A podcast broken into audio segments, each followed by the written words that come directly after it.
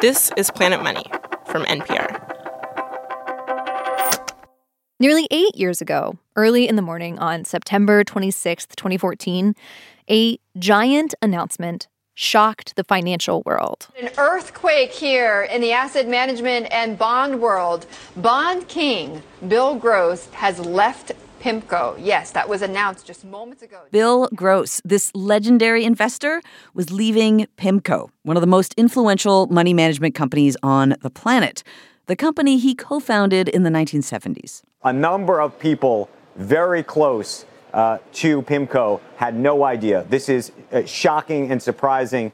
There had been talk of infighting at the company, but no one expected Bill Gross to actually leave. His departure caps a year of turmoil at the company, in which it was riven by destructive tensions at the top. Bill Gross was known as the bond king because before him, bonds were this steady financial tool, the backbone for your retirement savings and mine. Bill Gross helped to revolutionize our financial system, making the bond industry exciting and cutthroat with enormous consequences. Bonds are one of the main ways companies fund themselves, and the modern bond market is much bigger than even the stock market, worth trillions of dollars more. And the entire idea of it being a market of actively trading bonds, that wasn't even a thing until Bill Gross. Hello, and welcome to Planet Money. I'm Mary Childs. And I'm Amanda Aronczyk. For this episode, I'm going to channel my inner Terry Gross and interview co host and now author Mary Childs. She just published a book about Bill Gross and the bond market and talk to, I don't know how many people? I think it was about 240 by the end, including but not limited to Bill Gross himself. Today on the show, The Bond King How One Man Made a Market, Built an Empire, and Lost It All. Wait, that's my book tagline. It's very good. Oh, thank you.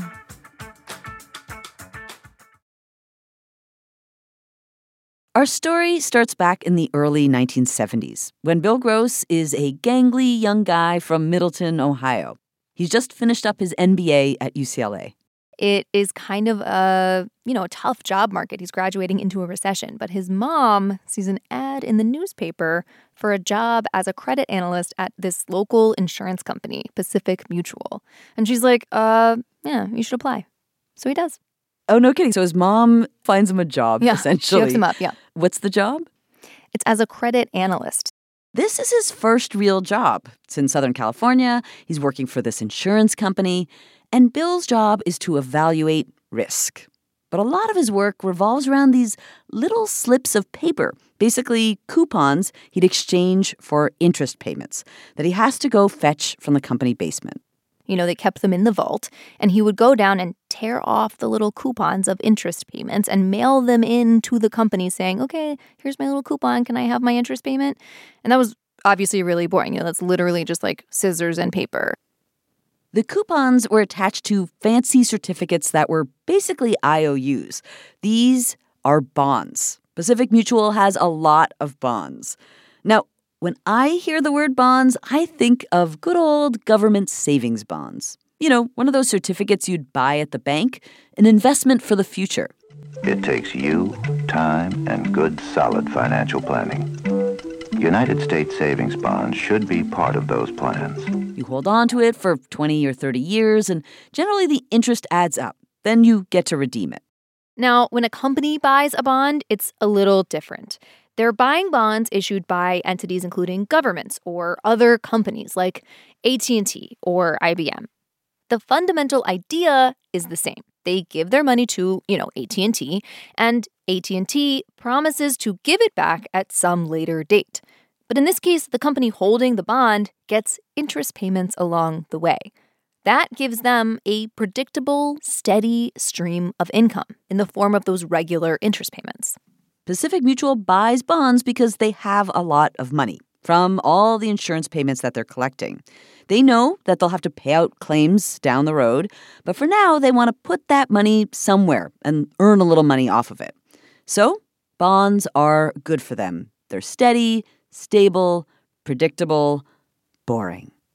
But Bill Gross is about to change that. So while Bill Gross is at Pacific Mutual clipping coupons and being bored, this guy in the area, Howard Rakoff, has gotten this like bee in his bonnet about bond trading. So inflation is super high, and that means that the bonds in the vaults, the little coupons that Bill Gross is clipping, those are just kind of losing value by day. You know, if a company has promised to pay you $20 a year forever, that $20 gets less and less and less and less as inflation goes up and up and up. So Howard Rakoff is like, wait, why aren't we trading these bonds? Why aren't you able to get rid of that bond and get a new bond?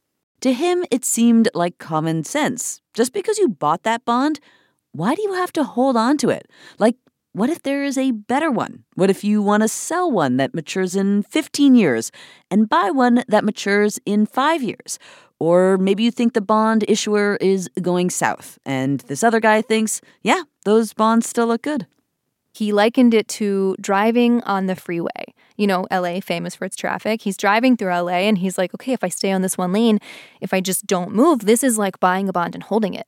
But if I get into this lane and I pass these people, I get home a little bit faster. And that's price appreciation. This is trading bonds. Driving on the highway and changing lanes, that's trading bonds. But to make it all work, Howard needs other people who are also interested in trading bonds. The critical thing here is you need people to trade with. You can't, you know, Howard can't just trade by himself. So he's going across the country talking to people at banks, at insurance companies, anybody who has money that can invest it, being like, we should be trading bonds. Do you want to trade bonds with me? Most of the people he pitches are not interested, including Bill Gross's boss. But the boss is like, nah, well, feel free to pitch these guys who work for me. And when Bill Gross hears Howard's pitch, he's like, oh, an opportunity. Bill's boss winds up giving him and this other guy at Pacific Mutual a little company within their company and $5 million to play with, just to see what happens. Then, within a few years, the bond trading vision pays off. That little company within Pacific Mutual starts to prove itself. Once they kind of got their footing and got that track record of performance, then they could get more clients and the more clients you have the more you know management fees you can charge those clients which means more money coming in that makes the business worth it to the parent company is this basically the start of pimco it's basically the start of pimco pimco pacific investment management company this life insurance company is branching out starts managing people's retirement funds and they have great timing because that's right around 1974 when, at that time, the money management industry gets formalized. Companies are coming out of the woodwork looking for someone to manage their pensions for them. And PIMCO is like, here we are, call me. So PIMCO grows and they make a ton of money. And people start to know them for being kind of scary smart. There's this one trade in particular in 1983 where PIMCO reads the fine print on this one new financial product, a derivative tied to mortgage bonds. And they figure out that there were problems in the contract that no one else had spotted, problems that they could exploit. So PIMCO's able to quietly buy up a ton of these contracts, basically cornering the market. In the end, they make a ton of money. What does this trade do for their reputation?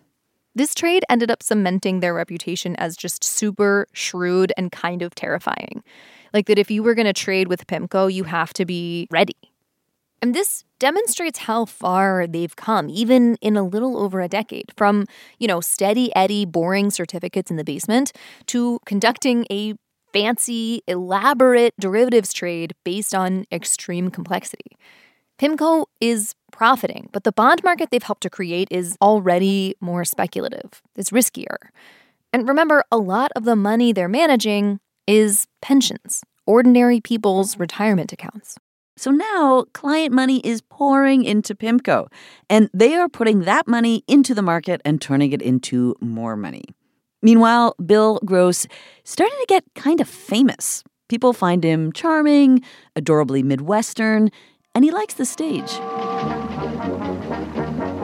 Good evening. I'm Louis Rukeyser. This is Wall Street Week. Welcome back. This show was on every Friday night on PBS, Lou Rukeyser. It was what everybody who was anybody watched.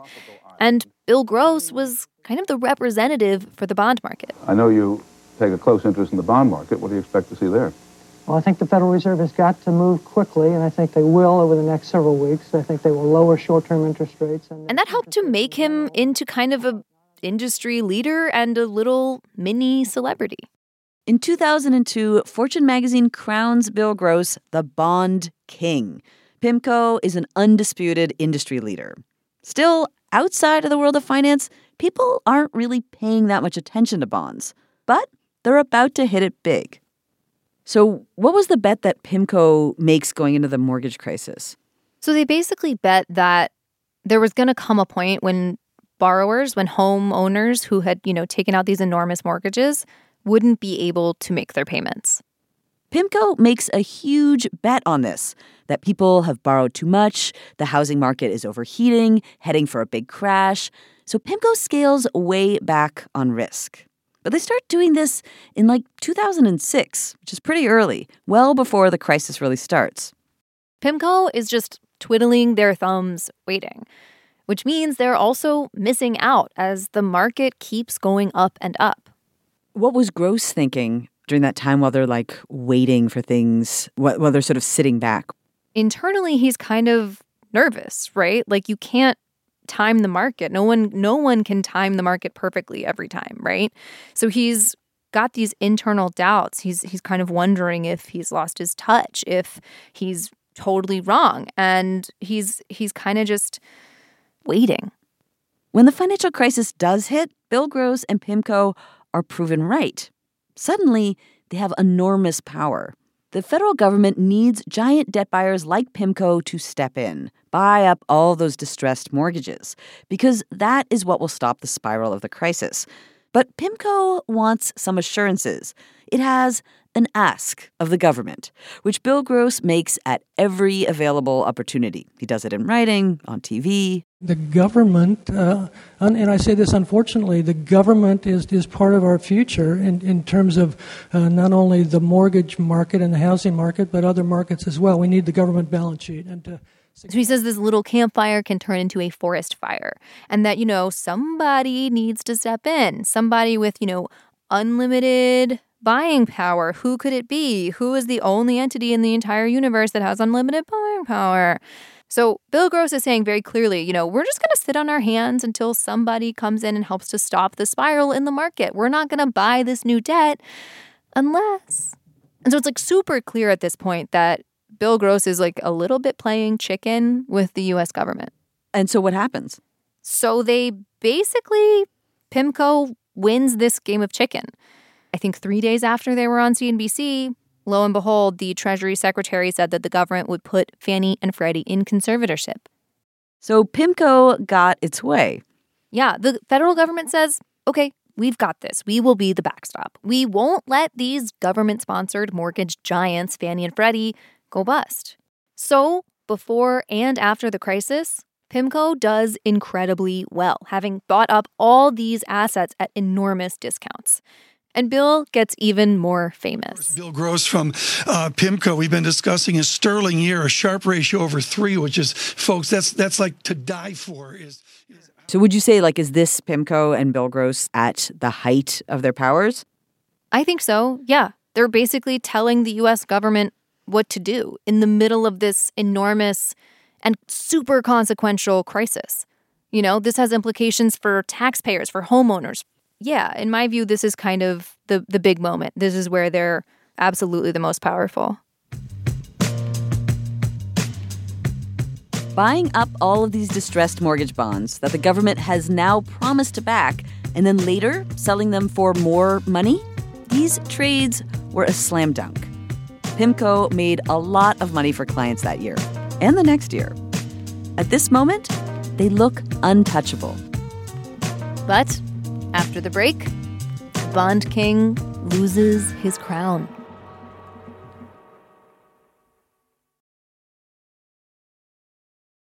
Coming out of the financial crisis, PIMCO was riding high. Bill Gross had gained a new level of respect on Wall Street, even though they're in Southern California. And by the end of 2012, PIMCO was managing $2 trillion of assets and employed 2,000 people. They were bigger than ever. But this required layers of management and new business strategies that Bill Gross didn't always agree with. He couldn't be the center of everything anymore. Bill's the star trader, right? He's the star bond king. And he's in many ways the face of the firm. But Bill Gross was supposed to be just in charge of investing. And he didn't want to do the client stuff and he didn't want to do the like business management stuff. But there's also a whole company to run, right? So there was always someone else running the show from like a CEO perspective. And in 2007, that became Mohamed El-Erian. Mohamed El-Erian. He was brought in to be Bill Gross's successor, sharing the role of chief investment officer. He also became the company's CEO. Now, El-Erian is polished, formal. He went to Oxford and Cambridge. Their personalities are totally different. Their approaches to management are totally different. Their approaches to investing and thinking about investing and arriving at investment decisions are totally different. By 2013, this relationship is really starting to to fall apart. And they're sending like passive aggressive emails to each other. And so by the summer, it starts to kind of spill out. Like they're not able to contain it anymore, even in, you know, professional meetings with other people present. And in January 2014, Mohamed El-Erian quits. It isn't exactly a clean break, and this turns out to be the beginning of the end for Bill Gross at PIMCO. A few weeks later, a story comes out in the Wall Street Journal that everyone in finance stops what they're doing and reads. It's that kind of story. It said, Bill Gross is kind of a jerk. I mean, it was really shocking for people across Wall Street. If you didn't know PIMCO super well, you kind of had no idea that Bill Gross was this intense and that Mohamed El-Erian and Bill were not getting along like this. The ugly version of Bill Gross that came out in the story was bullying and vengeful, not at all like his adorably Midwestern image. Bill Gross had spent decades building up this brand, this reputation as the Bond King, and his public persona was folksy and really self effacing. So to have this enormous shift in the way that he's perceived, I think that was super destabilizing for Bill Gross. And that sets him on this kind of spiral, this really self destructive trajectory where he spends the next couple months trying to figure out who the sources were, hunting down the moles who talked to the journalists. And other people at the top of PIMCO, the management, they're like, what this is not at all professional. Like, what are we what if clients hear about this? Like, he's not showing up to work as a professional person anymore. And that brings us to June 2014. Bill Gross is the keynote at this big conference in Chicago called the Morningstar Conference. It's attended by basically every client and potential client in the universe, all gathered in this enormous ballroom. And Bill Gross goes rogue. He's up at the podium to give this big speech about investing, but he keeps going off topic. It, it, sort of reminds me of a movie. This is the movie, but uh, called um, The Manchurian Candidate, and, and there there have been two. Uh, most recently with Denzel Washington, but the first one with uh, Frank Sinatra. And, he gives the entire plot summary, and everyone in the crowd is primed to listen, right? Like maybe he could have survived a little bit of rambling, but he keeps going on and on. I was there, I was sitting in the back, and at some point, people in the audience start looking at each other like, is this guy okay? Is this is my money still safe at PIMCO? Uh, you don't need to know the rest of the story. You probably know. This was kind of a turning point where it like cat's out of the bag. People are starting to really wonder if he's lost it, if he's lost his touch, if he's just a different person than they knew. And this is the moment where all of that cracks open. From there, Bill Gross keeps wrangling with the rest of PIMCO's management over everything over the direction of the firm, over how to handle people leaking stories to the press, over how he can scale back his responsibilities and prepare PIMCO for a future without him. By September 2014, the rest of PIMCO's management is just done with Bill Gross. They start laying plans to fire him. And he can feel it coming, so ever the master of his own destiny, he blindsides them by leaving first and joining a much smaller competitor. Even other finance legends were blown away, including the founder of investing firm Vanguard, Jack Bogle. Well, I don't shock easily, but I was surely shocked when I heard that. He's a true giant in the industry. Uh, he's a true legend. He's earned all that. There aren't so many people in my field that actually measure up to that test. Bill would be right at the top of that list. So Bill Gross's departure moved the markets. He managed so much money, and people assumed that a lot of that money would follow him out the door. So traders scrambled to get ahead of that, to trade around it. And regulators started to worry that this was going to be a systemic event, something that would knock the economy off course from the still shaky post crisis recovery. That didn't actually end up happening, but that's how big of a deal this was. To me, the big thing is thanks in incredibly large part to Bill Gross, the bond market is now a wild, profitable playground for hedge funds and private equity firms. And some of the money these firms are investing is ours. It's money from pensioners and people planning for retirement. Now, if we pick the right manager, we might do better. But the people who definitely make money are those people managing the money, the Bill Grosses of the world. Mary's book is called The Bond King How One Man Made a Market, Built an Empire, and Lost It All. Quick question Have you ever shopped online and used a buy now, pay later app like Afterpay or Klarna? If so, have you ever missed payments, gotten a call from a collection agency, or had it affect your credit? We want to hear how people are using these services and what happens when things don't go according to plan. Email us at planetmoney at npr.org with the subject line Buy Now, Pay Later. And we were also on Instagram, Twitter, Facebook, and TikTok at Planet Money. Today's show was produced by Willa Rubin. It was mastered by Isaac Rodriguez and edited by Molly Messick. Planet Money's executive producer is Alex Goldmark. I'm Amanda Aronczyk. And I'm Mary Childs. This is NPR. Thanks for listening.